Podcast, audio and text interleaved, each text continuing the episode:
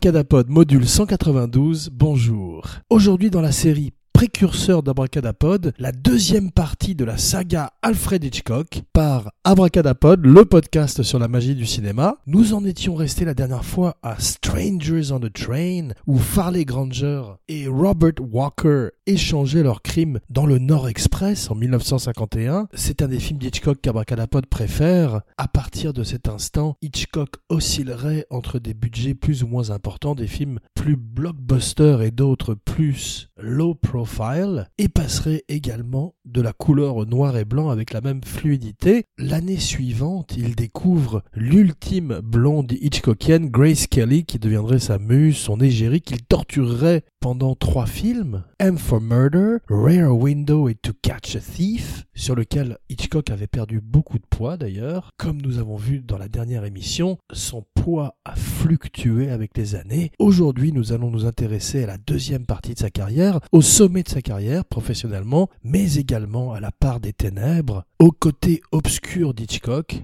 dont les démons ne se limitaient pas à un appétit démesuré pour les pâtisseries et qui aurait un rapport particulièrement pervers avec ses actrices, il créerait la Hitchcock Blonde et comme nous allons voir dans la suite de l'émission, passerait sa vie à décrire des personnages qui sont sous la coupe d'une mère terrifiante. Mother? Ah, non, on n'y est pas encore, ou des femmes qui ont toutes quelque chose à se reprocher et qui, à la fin du film, seront humiliées et punies par l'histoire, par le gros Hitchcock. Son âge d'or commence en 54 avec un film en 3D, avant James Cameron, avant l'IMAX et euh, tous les autres gadgets. Hitchcock s'essaye à la 3D avec Dial M for Murder, où Remy Land essaie de tuer sa femme Grace Kelly. Le film aurait un remake plusieurs années plus tard, qui est pas mal d'ailleurs, avec Michael Douglas qui cette fois-ci essaie de tuer Gwyneth Paltrow, dont l'amant était joué par un jeune Viggo Mortensen qui était formidable. Il y avait une scène, spoiler alerte, où Viggo Mortensen se faisait assassiner par Michael Douglas dans un train, Michael Douglas qui portait cet imperméable transparent comme celui de Patrick Bateman, The American Psycho de Mary Lambert, joué par Christian Bale. Cette fois-ci, c'était Michael Douglas qui demandait au personnage de Viggo Mortensen, alors qu'il le poignardait, How's that for wet works? une très bonne réplique du thriller, un remake intéressant mais qui n'arrive pas à la cheville de l'original d'Hitchcock, à la manière du film de Van Zandt qui mimique Psycho plan par plan et offre une curieuse expérience ratée à l'arrivée du cinéma, en particulier car Vince Vaughn n'est pas à la hauteur du grand Anthony Perkins. Abracadapod n'est pas hostile à une copie du film original, comme une espèce de nouvelle interprétation d'Hamlet, mais cette fois-ci c'est Norman Bates. Mais le problème venait de Vince Vaughn qui était encore trop vert et qui n'était pas prêt à jouer le personnage tragique du roman de Robert Bloch. Mais Abracadapod va trop vite comme toujours. Pour l'instant nous sommes en 1954, à savoir 6 ans avant Psycho, 6 ans avant le début des années 60, une nouvelle ère, un nouveau cinéma ouvert par le chef-d'œuvre d'Hitchcock. Rare Window, Fenêtre sur cour, un autre chef-d'œuvre d'Hitchcock, un film où euh, le spectateur est un voyeur. Il pose les bases de sa grammaire et accentue encore le suspense de son film. James Stewart est coincé dans une chaise roulante, Grace Kelly revient,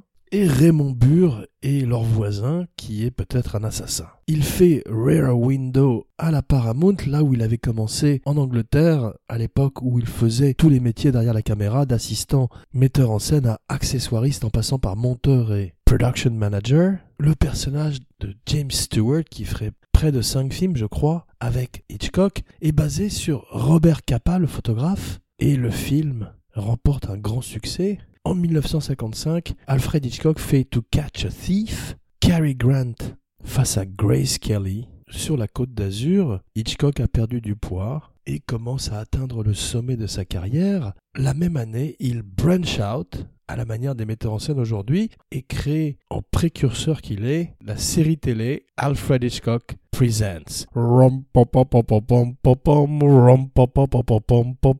Good evening. Il présente des petits sketchs à la télévision à la manière de Rod Serling sur la Twilight Zone quelques années plus tôt. Il y amène son humour noir, sa touche caustique, sarcastique, se moque même des sponsors entre les sketchs et petit à petit devient le premier metteur en scène star de l'histoire du cinéma, le metteur en scène dont on connaît le visage, ce visage qui est toutes les semaines dans les salons américains et qui promet à la manière d'un Stephen King avant l'heure, un voyage au bout de l'horreur et une descente en enfer dans les ténèbres de la personnalité humaine, ce qu'Abracadapod va faire aujourd'hui, car Abracadapod n'a pas peur de la vérité.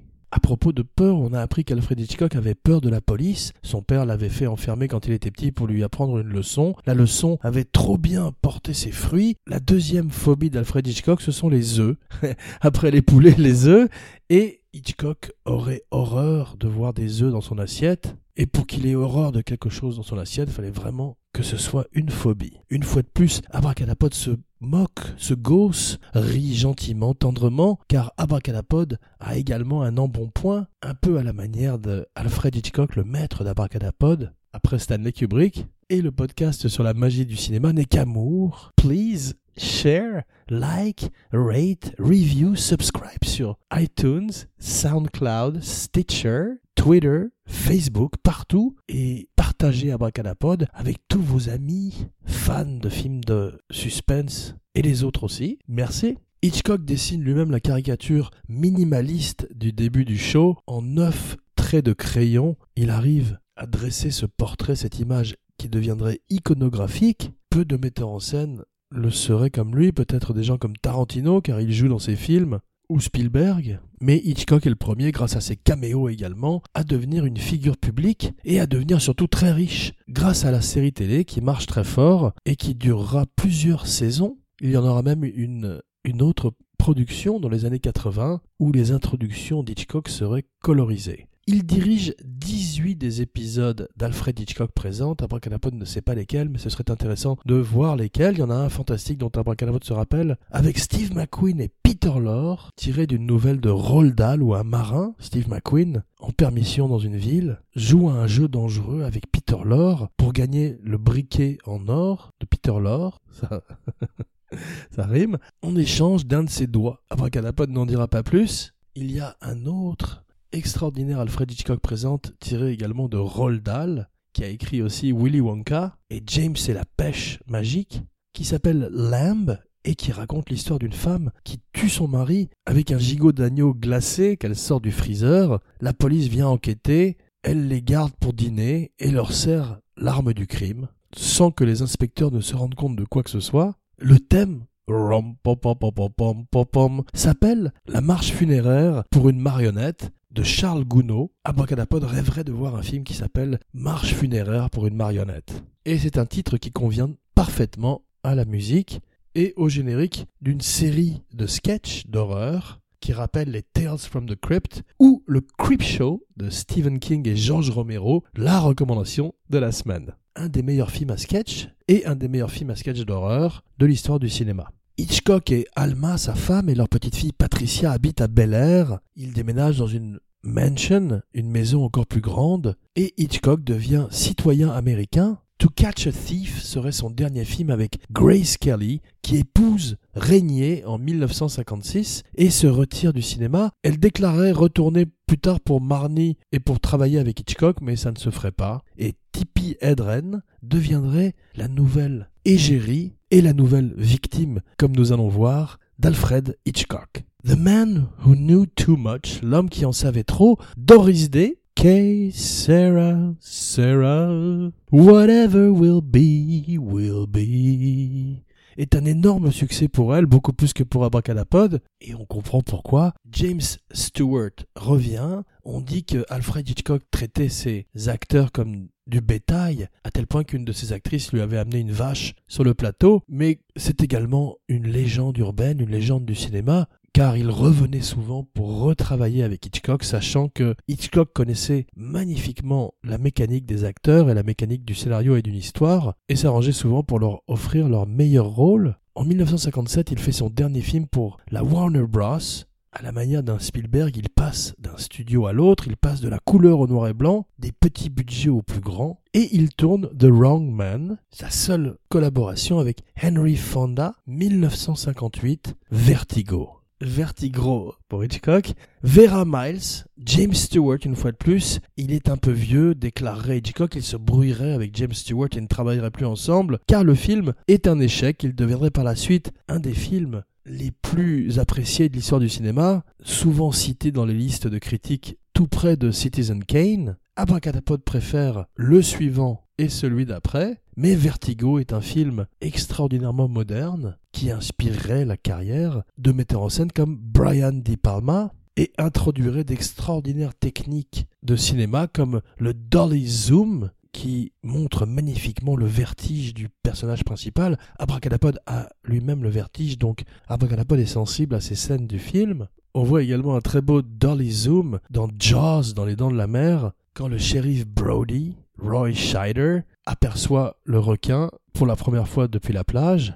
I think we're gonna need a bigger boat. Ça, c'est ce qu'il dit plus tard sur le bateau, avec le grand Robert Shaw, un des acteurs préférés d'Abracadapod. Vera Miles, avec qui Hitchcock a travaillé sur The Wrong Man, devait jouer le rôle principal. Elle est enceinte. Hitchcock, toujours aussi délicat, dit qu'il déteste les femmes enceintes et engage Kim Novak, qu'il ferait souffrir également énormément. Elle est un peu replète et euh, il la serre, l'engonce dans des costumes des tailleurs qui, comme le dirait Roger Hébert, non pas Jean Weber, mais Roger Hébert, un des plus grands critiques américains, serait à la frontière entre la mode et le fétichisme, et Kim Novak passe un, un sale quart d'heure.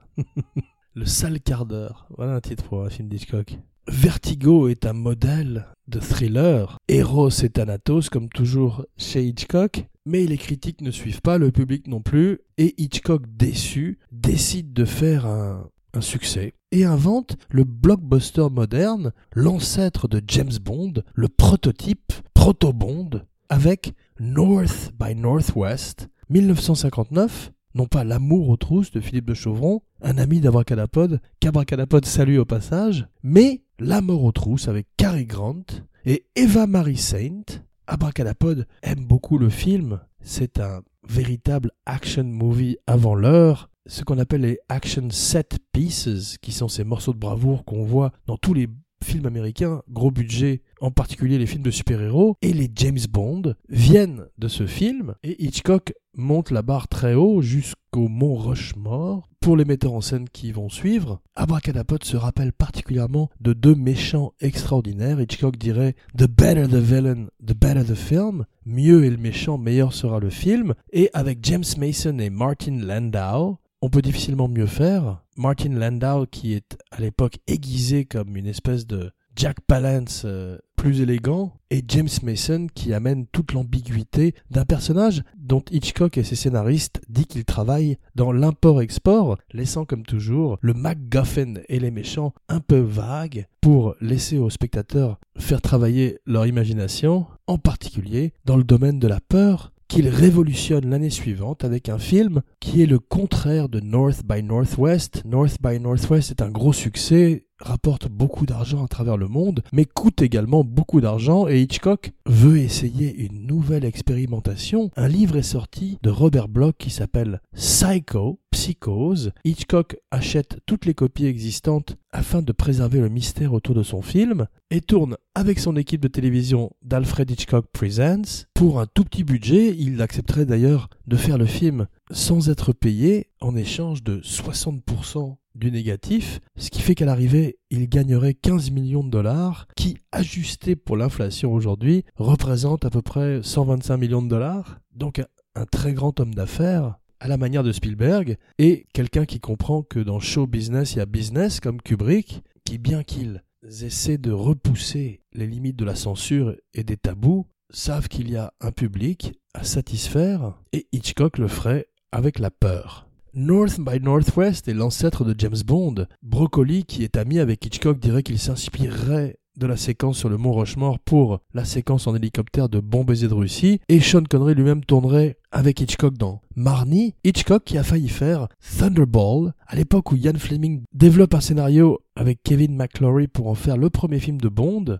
il envoie une mouture à Alfred Hitchcock, l'a-t-il lu on ne le sait pas. En tous les cas, il ne ferait pas de James Bond, bien qu'avec les films d'espionnage qu'il ferait plus tard dans sa carrière, en particulier le dernier projet sur lequel il travaillait avant sa mort, The Short Night, son but était de faire un James Bond sérieux, un petit peu à la manière de ce qu'essaye de faire Barbara Broccoli et Eon Productions avec Casino Royale et le reboot de la série. D'ailleurs, c'est officiel, James Bond 25, le 25e film, sera tourné par Danny Boyle. Abracadapod s'en réjouit, Abracadapod est très fan en particulier de 28 jours plus tard et certaines parties de Sunshine. Donc Abracadapod pense que Bond est en de bonnes mains avec Danny Boyle. Oh Danny Boyle, the pipe, the pipes are calling. Si Hitchcock avait fait Bond, s'il avait fait Thunderball, Richard Burton aurait été son James Bond.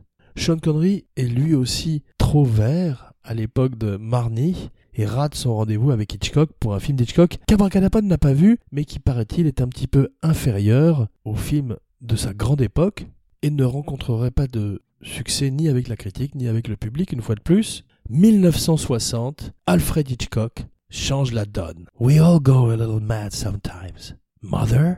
Un film qui lancerait un genre de cinéma, le slasher movie, qui lancerait des carrières, celle de John Carpenter avec Halloween, et qui au départ, le livre de Robert Bloch, est écrit pour un Rod Steiger, pour un gros homme. C'est inspiré de Ed Gain, un redneck psychopathe et meurtrier qui vivait dans un backwoods en Amérique et qui a inspiré parmi des meilleurs films de serial killer de l'histoire du cinéma comme Massacre à la tronçonneuse, Psycho et Le silence des agneaux. Mais Hitchcock, qui sait que le diable est séduisant, a le génie de donner le rôle à Anthony Perkins, qui à l'époque est une jeune star montante, qui euh, a une image très propre. Le plus ambigu ou le plus trouble qu'il ait été, c'est dans La loi du Seigneur avec Gary Cooper, et il se préparait à avoir une carrière plus proche d'un jeune premier traditionnel lorsque tout d'un coup, il devient Norman Bates. C'est une étiquette qu'il ne parviendrait pas à perdre plus tard dans sa carrière. Sean Connery a réussi, lui, à briser la malédiction de James Bond après beaucoup de films, beaucoup de travail. Perkins, lui, aurait du mal à la façon euh, de son homosexualité qu'il cachait aux yeux du monde et qui rajoutait une espèce de dimension en plus au personnage de Norman Bates qui cache un secret douloureux et qui dans ses scènes avec Janet Lee est extrêmement séduisant avant de devenir terrifiant lorsqu'il revêt une perruque, devient Madame Bates et poignarde la jeune femme dans une douche. Des générations de gens ne pourraient plus prendre de douche après. Spielberg ferait la même chose pour les océans avec Jaws. C'est moins embêtant pour les océans que pour les douches. Douche, chiottes, Alfred Hitchcock brise tous les tabous de l'époque. C'est la première fois qu'on montre des toilettes dans un film. Et il décide de le tourner en noir et blanc, contrairement au précédent la mort aux trousses qui était tournée en Technicolor, celui-ci est en noir et blanc pour éviter que la censure n'interdise les scènes trop sanglantes, en particulier celle de la douche. Le sang ressemble maintenant à de l'encre et permet à Hitchcock de sortir son film. Hitchcock achète 150 000 parts de MCA et devient le troisième plus grand possesseur d'actions de la compagnie et tout d'un coup son propre boss à Universal à qui il offre un des plus grands monstres avec Norman Bates, digne de la créature du lagon noir de Frankenstein, le monstre de Frankenstein, plus exactement, Dracula. Abracadapod se rappelle d'avoir pris ce bus qui fait le tour de Universal Studios et qui passe par le motel Bates. Un acteur jouait le rôle de Norman Bates, il était très bien d'ailleurs, et ressemblait énormément à Anthony Perkins. Psychose donne naissance à plusieurs suites, la deuxième est très bien d'ailleurs, la troisième un peu moins, et euh, les séries télé moins bien aussi, car le jeune acteur Freddie Highmore n'a pas le charme d'Anthony Perkins. Mais Abracadapod vous recommande aujourd'hui également Psychose 2, où Norman Bates revient, bien des années après le premier, et offre un complément intéressant au film original. En 1962, Hitchcock fait 50 heures d'interview avec Truffaut. On a parlé du livre la semaine dernière lors de la première partie de l'émission, Truffaut tourne également un documentaire et il lui faudrait 4 ans pour organiser toutes les notes et tous les stock shots qu'il a recueillis. Le livre sortirait en 1967 et reste un des plus grands livres de l'histoire du cinéma. Le documentaire, lui, sort en 2015. Truffaut dirait qu'il se sent comme Oedipe consultant l'oracle. 1963. Les oiseaux. The Birds. Hitchcock adapte une fois de plus Daphné du Maurier 23 ans après Rebecca, et dirait du film que c'est son tournage le plus compliqué. Il travaille avec des oiseaux, avec des effets mécaniques. Ça a dû être un carnage d'ailleurs. Abracadabra n'est pas très fan du film car euh, ces oiseaux ça fait pas très peur. Et en plus, euh, c'est avant que PETA et la Humane Society ne soient présentes sur les tournages pour vérifier qu'on ne torture pas trop les animaux. Hitchcock torture les animaux, mais torture également Tippi Hedren en lui jetant des oiseaux au visage, faisant passer les souffrances de Shelley Duval sur The Shining pour une promenade dans un parc, pour des vacances à Courchevel. Et Tippi Hedren en voudrait beaucoup à Hitchcock qui lui fait jeter des oiseaux euh, dans les yeux, abîmant ses paupières à la manière de Kubrick, une fois de plus avec Malcolm McDowell lorsqu'il a eu sa cornée griffée sur la scène du procédé Ludovico de Orange Mécanique. Il y a un téléfilm d'ailleurs qui s'appelle The Girl, qui était le surnom qu'Hitchcock donnait à Tippi Hedren. Je crois qu'il est joué par Toby Jones, où on montre le calvaire qu'a enduré Tippi Hedren sur le tournage. C'est un des deux films cette année-là qui sortait sur Hitchcock. L'autre s'appelle Hitchcock, avec Anthony Hopkins dans le rôle, et s'intéressait à la partie psychose de sa carrière. Un film qui est un petit peu moins bien qu'il n'aurait pu l'être, mais qui a quand même ses qualités notamment Dame Helen Mirren en Alma Reville, la femme d'Alfred Hitchcock. L'acteur qui joue Anthony Perkins n'est pas très bien. Celui qui joue Ed Gain, qui est présent dans le film, le, redneck psychopathe qui inspirerait Leatherface bien des années plus tard, est joué par Michael Wincott, qui a un petit rôle mais qui est très bien. En 1964, Hitchcock fait Marnie avec Sean Connery. Sean Connery a fait Dr. No, Bon baiser de Russie et Goldfinger. Il a peu d'expérience sur les plateaux en dehors de James Bond et a du mal à trouver sa place dans un film qui est moins bien que Psychose, moins bien que North by Northwest et qui amorce le déclin non seulement de la santé d'Alfred Hitchcock malheureusement mais aussi de sa carrière. Grace Kelly ne jouerait pas dans le film. Marnie est une fois de plus un personnage qui vole comme le personnage de Janet Lee dans Psychose. Hitchcock a une vision très noire des femmes, très misogyne, 1966, après un rendez-vous raté avec Sean Connery, rendez-vous raté avec Paul Newman sur Torn Curtain, un film qu'Abracadapod n'a pas vu et qui marque la fin de la relation d'Hitchcock avec Bernard Herrmann, son musicien sur Psychose, et avec qui ça se terminerait malheureusement mal. Il fait également Topaz. Roger Spoto, son biographe,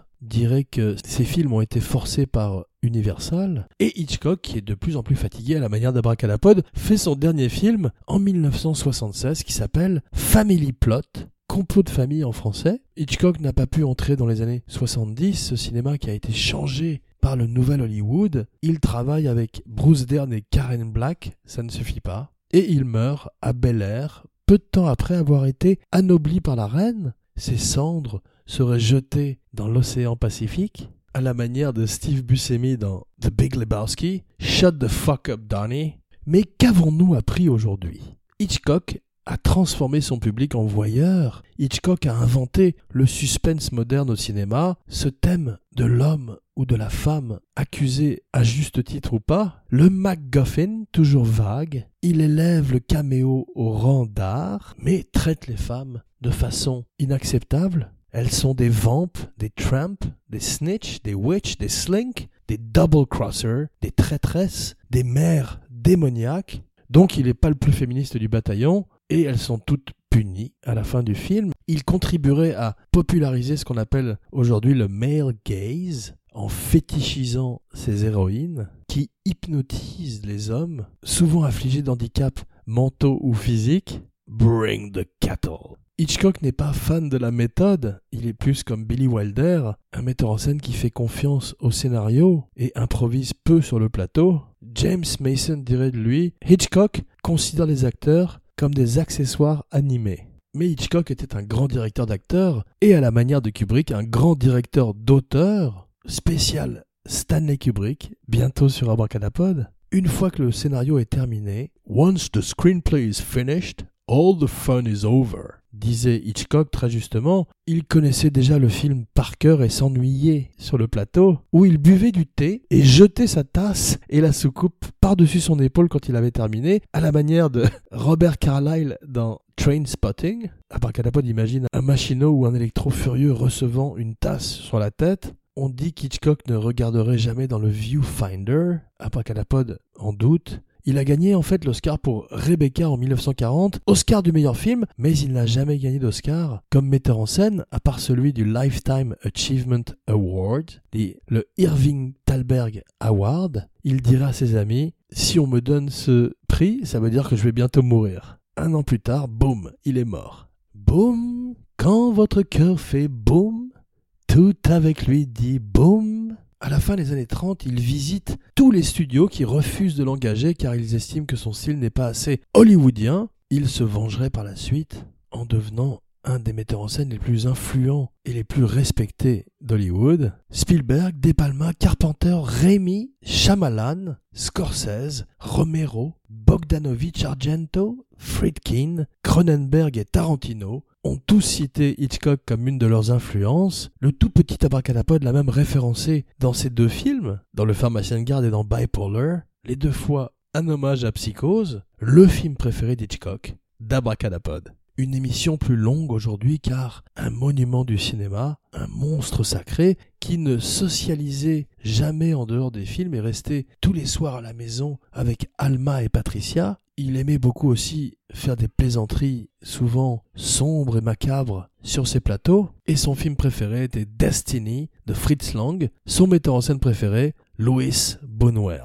Walt Disney lui refuserait l'entrée du parc au moment où Hitchcock demande la permission de tourner des scènes d'un film à Disneyland. Walt Disney dit non en disant qu'il n'ouvrirait jamais les portes de son parc au metteur en scène de ce film dégoûtant Psychose.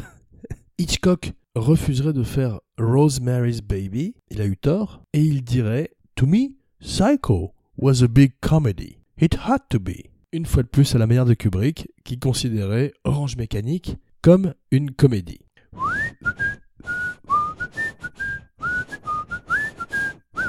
Abracadapod, le podcast sur la magie du cinéma. Always make the audience suffer as much as possible, disait également Hitchcock, que nous avons interviewé à l'aide d'un Ouija board. Il dirait également que certains films sont des tranches de vie, alors que ses films à lui sont des tranches de gâteau. Rendez-vous dans quelques jours pour une spéciale Stanley Kubrick, Jean Weber, signing off.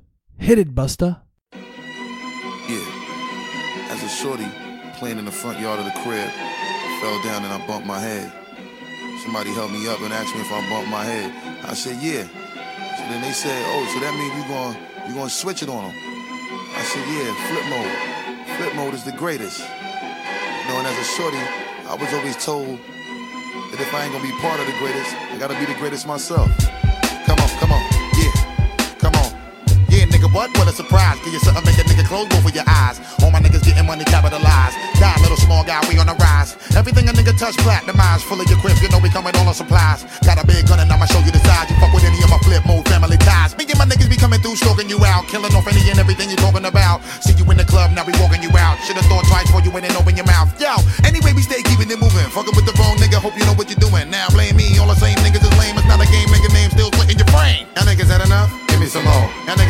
shit? Give me some more. Yo, split where the weed at? Give me some more. I know y'all niggas need that. Give me some more. Even though we getting money, you could give me some more. With the cars in the big crib, give me some more. Everybody spread love. Give me some more. If you want it, let me hear you say it. Give me some more. Splash with a rash, give me my cash, look at my ass. Running with my money, son, go out with a blast. Do what you want, the niggas cut in the corner, you fucking up the order, go ahead and meet the reporter. Yo, she telling news on how you switch to a bitch. Little fake funny style, nigga, chill with a snitch. So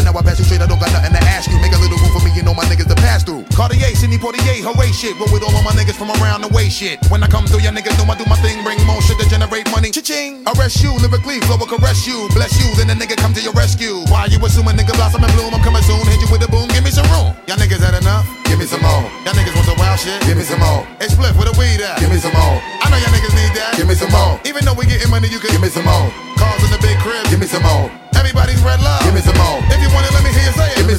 Yo, yo, live nigga shit, know what I mean? And represent why we getting money and reign supreme. Hope y'all niggas know we coming through full steam.